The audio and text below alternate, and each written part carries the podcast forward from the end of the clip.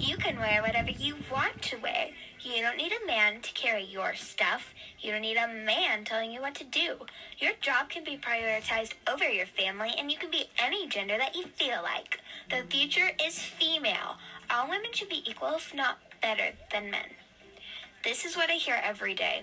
When I open a magazine, when I turn on the TV, and even when I shop for clothing, there is always an abundance of some version of girl power thrown at me.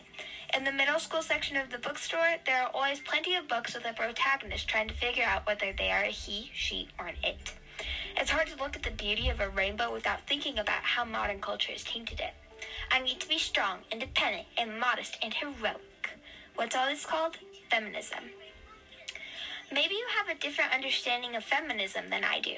Maybe you think feminism is an overall disease that has been plaguing America for centuries, or maybe you think feminism is vital for the progression of women. Maybe you are desensitized to it, or maybe you just ignore it. I personally consider myself a first wave feminist, but I'm disgusted with where we've taken it. Today, I would like to address the history of feminism, how this affects young children, and what the Bible says about feminism. Feminism is divided into four waves. The first began in the late 19th century and continued into the early 20th century. Some famous figureheads were Susan B. Anthony, Sojourner Truth, and Dorothy Day. Judith Murray published the early and influential essay on the equality of the sexes in 1790, blaming poor standards in female education as the root of women's problems. This wave was all for giving more opportunities to women and mainly focused on suffrage, the right to vote for white women. The second wave of feminism started in the late 1960s and continued into the late 1980s. This is considered the most well known feminist movement, featuring leaders like Gloria Steinem and Betty Friedan. Friedan sparked the wave with her book titled The Feminine Mystique, in which she taught that the traditional ideology that women could only find fulfillment by being wives and mothers was the product of a well organized conspiracy by males to prevent women from competing with men. This and many other theories caused old traditions to tumble down. In 1981, Betty Friedan recanted her first words, but her recantations were ignored by feminists. In her book, The Second Stage, she wrote, The equality we fought for isn't livable, isn't workable, isn't comfortable in the terms that structured our battle. Instead, the fight for feminism continued building hatred for men and boys inside of the American household. Divorces hit a historical high point in America in 1979 when 22.6 marriages out of every 1,000 broke up, according to researchers at Bowling Green University. This time period is also when the women's movement aligned itself with the civil rights movement, and when birth control pills were made available to the women of America. The third wave was when the feminist movement became virtualized. Feminist blogs, group chats, and other multimedia was where all of the new ideas were coming from. But the wave I really want to focus on today is the fourth wave, or modern feminism.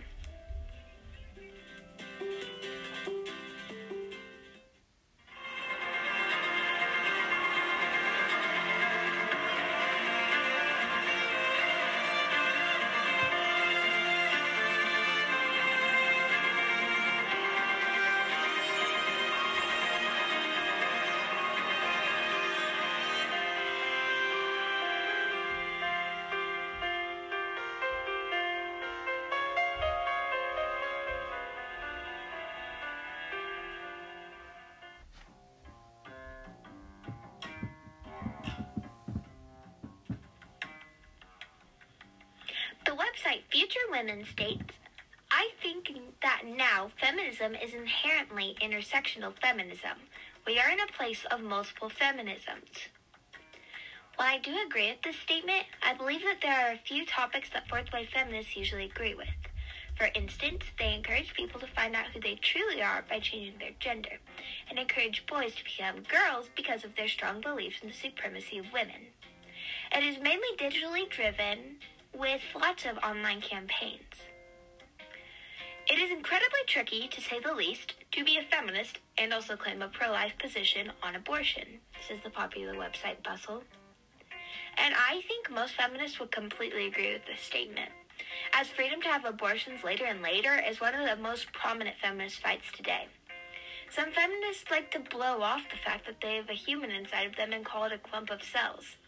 Others, like Pamela Amiotti, would say something like her on the website Human Life International. No, a fetus is not a part of my body, but it affects every aspect of my body, so I get to decide if I want it there or not. Argument finished, done. There's a lot of controversy in the feminist world alone on this topic. Now that you have a basic understanding of feminism, I would like to address how this affects the youth of America like myself today. As I mentioned earlier, there were the most divorces in the middle of the second and most powerful wave. My grandparents were one of them. This nationwide content, discontentment with being a wife and mother got to my grandmother, and so she left. My mom had to live in a broken home for the rest of her childhood, and now I have to grow up without a grandmother.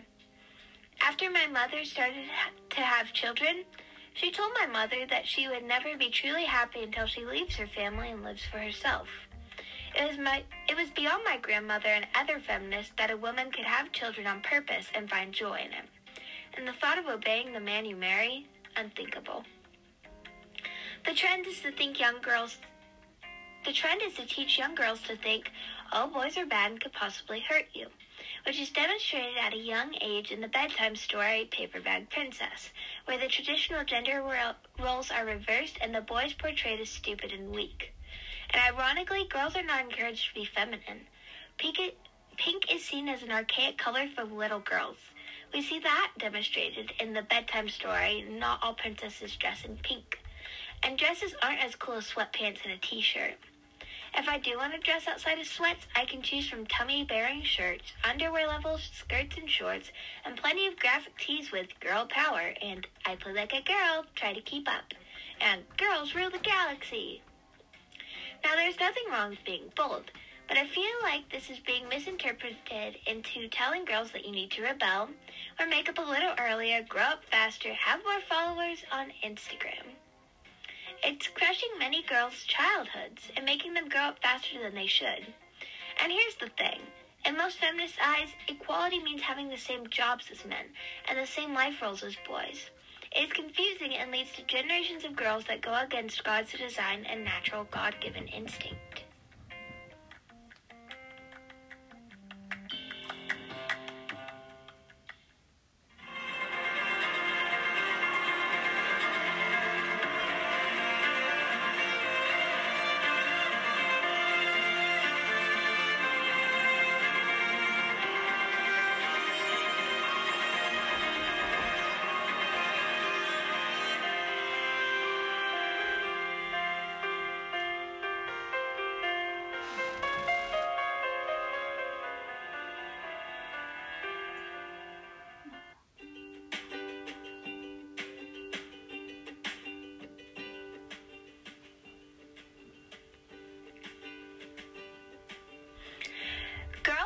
Natural tendency to be nurturing and to play with dolls. As a homeschooler, I feel confident that I can play with dolls, be girly, and act feminine without pressure. I see my same aged cousins growing up in an entirely different world. They wear black, carry cell phones, cuss, and would never consider lowering themselves to the level of a child that plays with dolls. It's really sad. To play with dolls is to open oneself to being bullied, and to be a bully is to show strength and drive. No wonder suicide rates have increased threefold since 2000 in females under the age of 24, according to the CDC. And John Hopkins reports that it is unclear what is driving the rise in major depressive episodes, particularly among girls. But what about the other 49% of the population? What about young boys? The book The War Against Boys reminds us we have turned against boys and forgotten the simple truth. The energy, competitiveness, and corporal daring of a normal male of normal males are responsible for much of what is right in the world. No one denies that boys' aggressive tendencies must be mitigated and channeled towards constructive ends. Boys need and crave discipline, respect, and moral guidance. Boys need love and tolerant understanding. But being a boy is not a social disease. The tolerance is lacking in our modern feminism. It seems it is easiest to take aim at men in their infant form rather than wait until their nuclear family has indoctrinated them with values. Sarah Stankorb from the Washington Post says in one of her recent articles, I was a first time mom with more influ- with more time to influence my son with my personal philosophies. I worried about him becoming a domineering man. He was big for his age from birth. Gentle was a term I used often in his babyhood, and once he was a toddler, I frequently confused and bored him by talking about Gandhi and passive resistance. Sarah gives a good example of how feminism is stifling masculinity. I'm not the only child who sees girl power emblazoned on everything everywhere. Young boys see that too. How do you think that makes them feel? Males are told that masculinity is toxic. To follow their natural instinct to hunt and gather is wrong. It presents itself in a growing boy in the form of guilt and uncertainty. If they want to change their gender to female, they are praised as being woke. They are then able to dress in makeup and dresses, and they are brave for being who they really are. Nowadays, boys are being told to be docile, and girls are encouraged to be bold and make themselves equal or better than boys. So what does the Bible say about all of this? First off, in Genesis 1:27 says, "So God created mankind his own image, in the image of God he created them, male and female he created them." Men and women were created equal, but both were designed for different roles. Jesus didn't eradicate these differences. Instead, he gave a new plan for them, one that exalted the goodness of the Father's design in both girls and boys. Secondly, Romans 12:3 tells us, "Do not think of yourself more highly than you ought." God has created us to seek him out and not seek our own glory. Countless Bible verses about God and his plans and expectations for us, but nowhere from one cover of the Bible to the next can I find any support for the following feminist views of a woman's right to abort her baby, the right for women to marry women, complete liberation from boundaries and morals, freedom from traditional gender roles in marriage, and rejection of God as the ultimate authority in life. Feminism is out of control. What started at out as equality seeking has spanned into a reason to sin.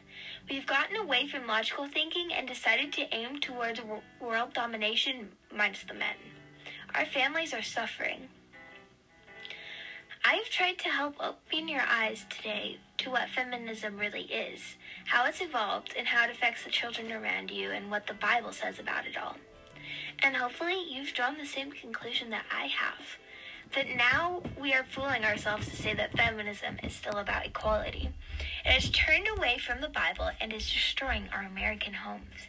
And it's time to turn our backs on it as Christians. Thank you.